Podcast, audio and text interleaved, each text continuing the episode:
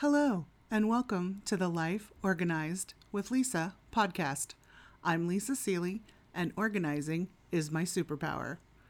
I'm a busy mom who has figured out how to do all the things and keep important things from falling through the cracks. And I'm here to give you tips, tricks, and practical advice about how to organize your entire life. You can find my website at www.lisasealey.com. That's L I S A S E A L E Y dot com.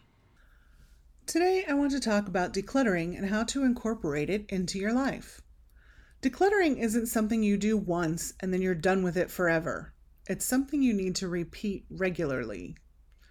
The key to decluttering is realizing it needs to be a mindset, or, in other words, a set of habits you develop that cleans the extra stuff out of your home and keeps the clutter out as you move forward. Here are five simple ways to incorporate decluttering into your routine. Number one, create a donation box or two. Most of the time, people keep things because they have nowhere to take them. Creating a donation box and leaving it somewhere accessible, like the floor of your closet or in your laundry room, makes getting rid of things as easy as putting the object into the box. When the container is full, put it in your car immediately to drop it off at a donation center when you're out on your usual errands.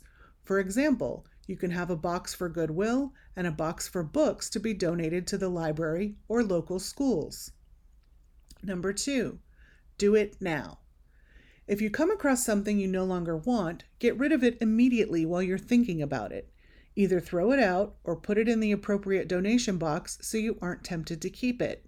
It only takes a moment to do, and you never have to think about it again.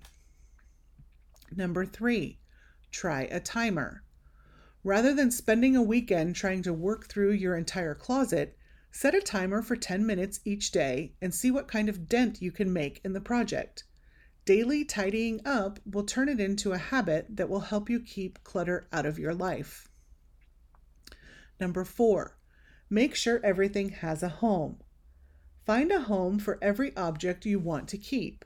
After all, if you don't have a place to put something, how can you ever put it away? If you can't find a home, get rid of something else you don't need to make room for it. And of course, put the thing you're getting rid of in the appropriate donation box. Number five, know when to reorganize and when not to. The biggest decluttering mistake is thinking you can organize things as you declutter. This is a waste of time.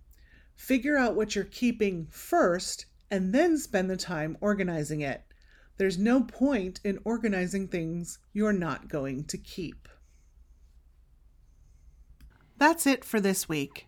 Thanks for listening. Until next time.